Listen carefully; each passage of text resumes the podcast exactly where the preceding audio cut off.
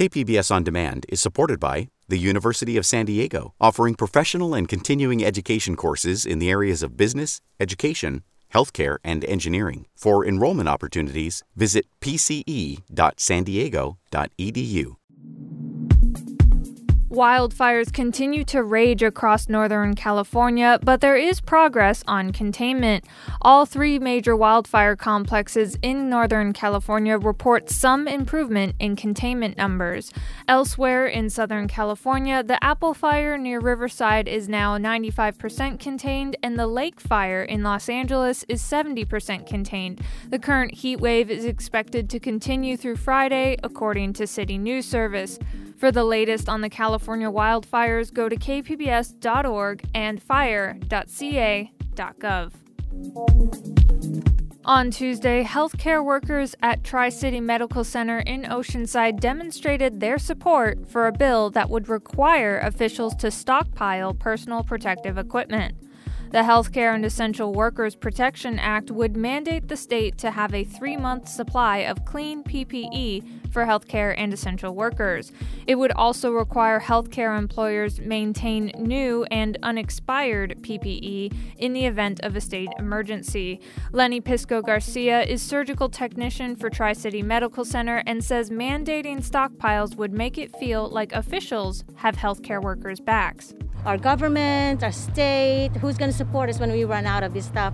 And how are we going to do our jobs and take care of our patients and our community if we don't have PPEs? Molly Woods-Drake with the Service Employees International Union, or SEIU, says the union represents more than 100,000 healthcare workers. She says 14 have died statewide as a result of the coronavirus. We have to do everything we can to basically outfit them as they're going to war, and that's not something that has been happening. Tri-City does have a stockpile of PPE, and those at Tuesday's rally commend the healthcare system for stepping up to the plate, but they say it's not this way across the state. San Diego ocean temperatures set a record this past weekend. The temperature at the end of Scripps Pier hit 79.5 degrees Fahrenheit for only the second time in more than 100 years that records have been kept. The initial record was set 2 years ago. Scripps Institution of Oceanography researcher Art Miller says it is part of a trend that could soon impact nearshore habitats. We are seeing all along our coast typically warmer temperatures as the decades pass. And we have to be concerned about that because the stratification of the ocean controls the upwelling of nutrients that feeds the base of the food web along our coast. Miller says scientists are trying to gauge the impact of the warming as they study the long-term trends. The Republican National Convention continued last night with speeches by Secretary of State Mike Pompeo and First Lady Melania Trump, among others. And it's on again tonight on KPBS Radio starting at 6 p.m. and KPBS Television starting at 5 p.m. I'm Annika Colbert. It's Wednesday, August 26th. You're listening to San Diego News Matters from KPBS News. Stay with me for more of the local news you need to start your day.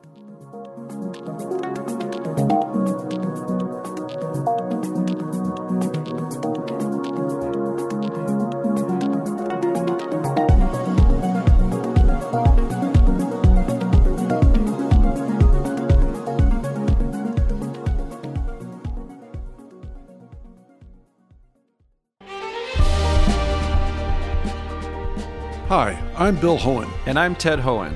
Over the past 50 years, our family has brought many world-class dealerships to Carlsbad, including Mercedes-Benz, Porsche, Audi, Honda, Acura, Jaguar, and Land Rover. That's right. This year we're celebrating 50 years in Carlsbad. So on behalf of the entire Hoehn family, we want to thank San Diego. Throughout the years, we've taken tremendous pride in meeting and even exceeding our customers' automotive needs. We value the relationships with our clients and look forward to serving you for years to come. We invite you to visit one of the Hoehn Carlsbad dealerships or HoehnMotors.com.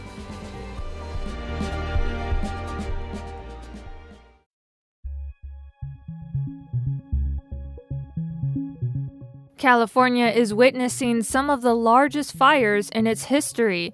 A new study suggests these fires could linger deeper into the autumn season in years to come.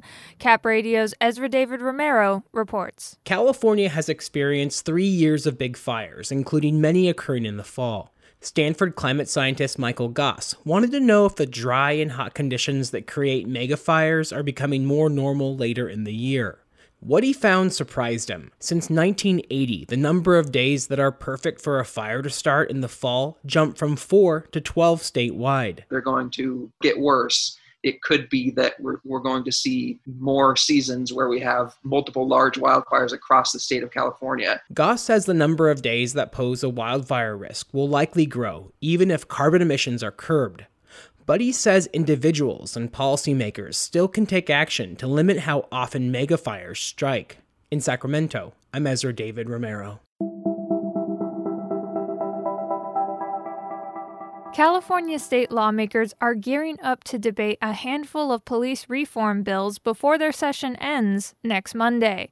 On deck for a final vote are proposals to ban certain chokeholds and to restrict police from using tear gas and rubber bullets on protesters.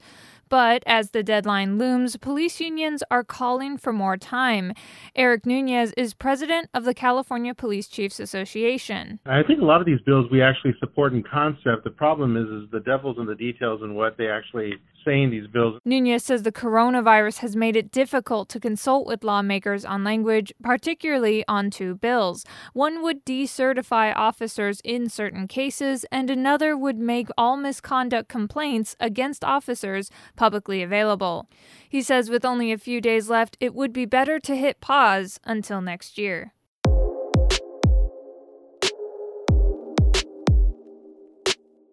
A new plan could bring changes to the historic Friendship Park nestled at the westernmost edge between the U.S.-Mexico border. KPBS reporter Tanya Thorne gives us the details. Friendship Park has been a historic meeting place for families separated by the border. Because of COVID-19, the park is now closed on the U.S. side. Now a group called Friends of Friendship Park has launched a new campaign, Build That Park, that could potentially mean the construction of a binational park between the U.S. and Mexico. Architect James Brown is part of the group. As important as this meeting space is in the world, it is one of the least attractive and oppressive parks I've ever laid eyes on. We're going to remedy that. The group's concept includes a retractable fence and a pier. They're hoping the design will capture the attention of the public and government officials to one day make it a reality. Tanya Thorne, KPBS News.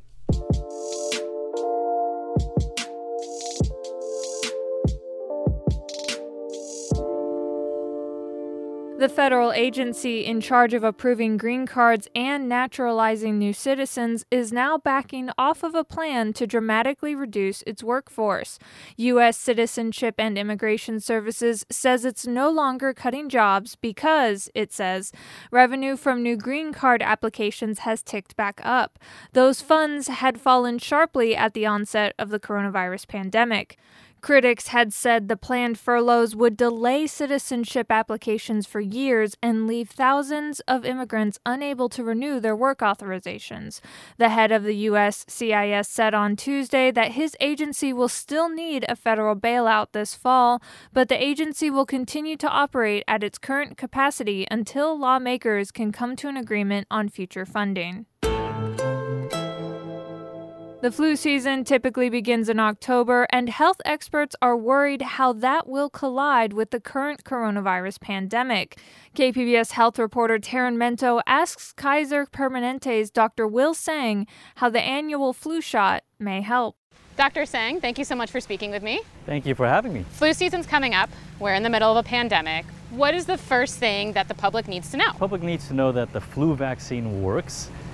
For the last several years, CDC has looked into the study and proven, without a shadow of doubt, that you can prevent hospitalizations up to 37%. And if you do get admitted, you reduce your chances of ending up in an intensive care unit by 82%. we do know that the efficacy of the flu vaccine changes year to year. I believe it's 40% to 60% efficacy based on year. That's, you know, not really a convincing argument for people. I mean, we hear those numbers thrown around, but the key thing is if you look at the studies, and CDC has done this every year now, to look at the efficacy. That's why I said that if you have been vaccinated, you can reduce your chances of ending up in the hospital. But more importantly, even if you do come in for a flu-like infection, if you've been vaccinated, it drops your chances of ending up in the intensive care unit or even dying from the disease by up to 82%. On top of that, you can also prevent yourself from spreading it to someone who's older or younger, who are more vulnerable. And that's really what we want. Protect yourself, but protect your family as well. How are you actually going to spread that message that results in people actually coming in at a time when people are scared to come in? I guess the best example is this. You know, not only do we believe in this, we walk the walk and we talk the talk, but we walk the walk. So all our physicians, all our staff physicians, every year we have about high 90% vaccination rate among all our staff physicians, up to 99.3 in several years, because we believe in it. We're not just talking about it, we follow that advice.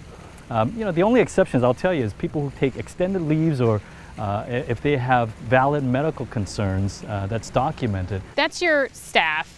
What about rollout for the public? We've learned from this pandemic. We've learned that we can use technology wisely, keep the same quality, keep the same service, and increase the safety. So last thing we want is to transmit it from person to person. So we've leveraged technology. We have walk up, drive up, we have on-site, we have face-to-face, we have all different means to get you to have the vaccine, receive the vaccine safely.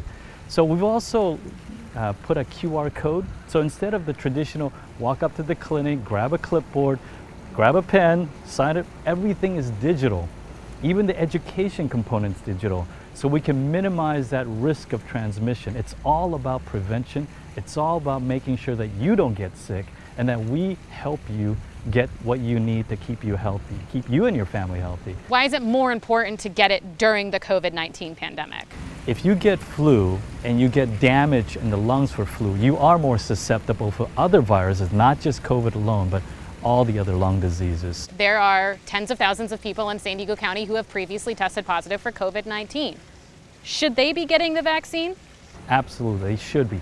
Now, there is an exception. When you have COVID, if you're active with COVID, that is an exception because we don't want you to transmit the virus to other people as well.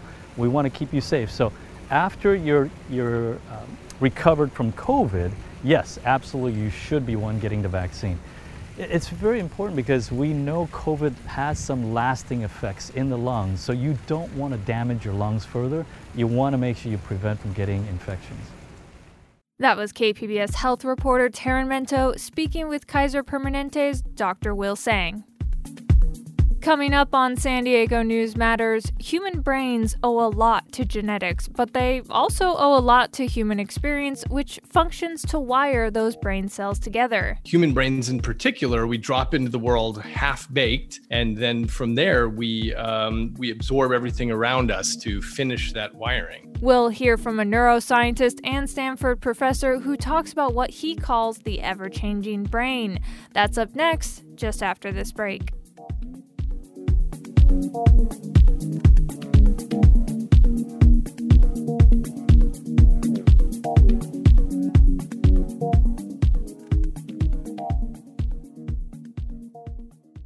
KPBS On Demand is supported by the University of San Diego, offering professional and continuing education courses in the areas of business, education, healthcare, and engineering. For enrollment opportunities, visit pce.sandiego.edu.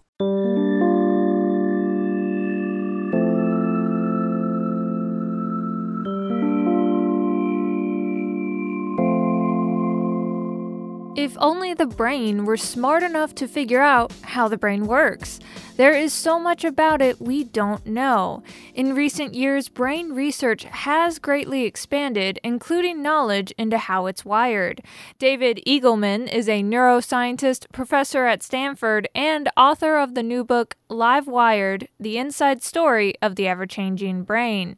He talked to KPBS Midday Edition host Mark Sauer about the wiring of the brain and how it involves so much more than just a DNA molecule. DNA is only, let's say, half the secret of life. And the other half is everything around you, all of the experiences that you absorb. This is what causes the brain to wire up in the particular ways that it does. We are essentially like sponges, human brains in particular. We drop into the world half-baked. And then from there, we absorb everything around us to finish that wiring. And you're right that the brain's wiring changes one day to the next, often in subtle ways, sometimes dramatically. Explain how that works. You know, you've got 86 billion neurons. These are the main brain cells. And each one of these has about 10,000 connections to its neighbors. So you've got, like 0.2 quadrillion connections in the brain. And these things are changing all the time. And so we are a constantly changing dynamic system. And I think this is the really important way to think about and to understand the brain is not as a collection of pieces and parts that you draw on a map, but instead to understand it as a living, dynamic, electric fabric. And what happens when suddenly nothing is normal, such as in a pandemic, when we all suddenly become like shut-ins? How does the brain adapt to such dramatic life changes, or does it ever really adapt? We are so adaptable. And strangely, I think that this whole issue about brain plasticity is the single silver lining to 2020. And here's what I mean by that. Normally what the brain is trying to do is establish an internal model of the world so that we can operate in it effectively. And that's essentially what we've spent our whole lives doing is figuring out, okay, look, I get this. I know how to optimize my performance in this world. And then suddenly 2020 comes along and all of us are kicked off the hamster wheel. And the things that we thought we knew exactly how to do in situations, how to function in and so on, we suddenly are off that path of least resistance and we have to rethink things afresh. And that's actually what brain plasticity is really good at doing is figuring out, okay, whoops, this model doesn't work anymore. Let's generate a different model. Let's think of new things. And so despite how lousy this year has been for everyone, it's been an extremely creative time also. And of course, we're all individuals with individual brains. I'm wondering what happens in people where the wiring just fails to adjust. People have different capacities to deal with anxiety and stress. And so this is a really lousy time in terms of, everything from alcoholism and drug addiction to suicide. This is a really tough time on people. As I said, from the point of view of brain plasticity, the reason this matters is because we know from decades-long studies that the most important thing is to challenge the brain, is to have it facing novel challenges and circumstances all the time. And where we see this especially is when people retire. Often people will retire and their lives will shrink and they'll end up sitting on the couch watching Jerry Springer and that's all they do. But you can contrast that with groups of people that have been studied who have stayed cognitively active to their last days. And it turns out some of those people have Alzheimer's disease physically in their brain, and yet nobody knew it. They didn't show the cognitive deficits that are typical of Alzheimer's. And the reason is, even as their brain was physically degenerating, they were making new roadways between A and B and C and D. They were constantly making new things happen in their brain specifically because they were being challenged with novel circumstances. That was Stanford professor and neuroscientist David Eagleman speaking with KPBS Midday Edition host Mark Sauer.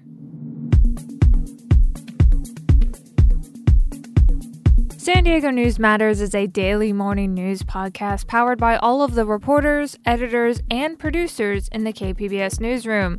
Tune in to KPBS Midday Edition at noon on KPBS Radio or catch KPBS Evening Edition at 5:30 p.m. on KPBS Television to keep up with all the news throughout your day. You can also find us on Twitter at KPBS News or to find our podcast producer, Kinsey Moreland. She's at Kinsey.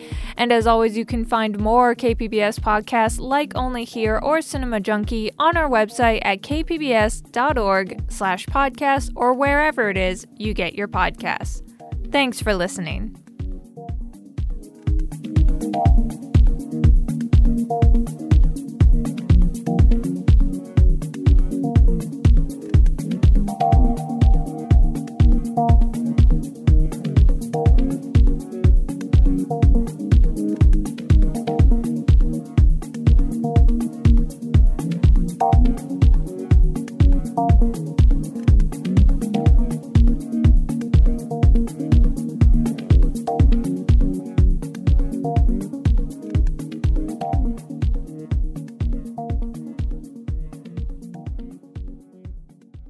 KPBS On Demand is supported by the Museum of Contemporary Art San Diego, offering visitors to the La Jolla campus special exhibitions, collection galleries, coastal vistas, seaside dining, and more. MCASD.org.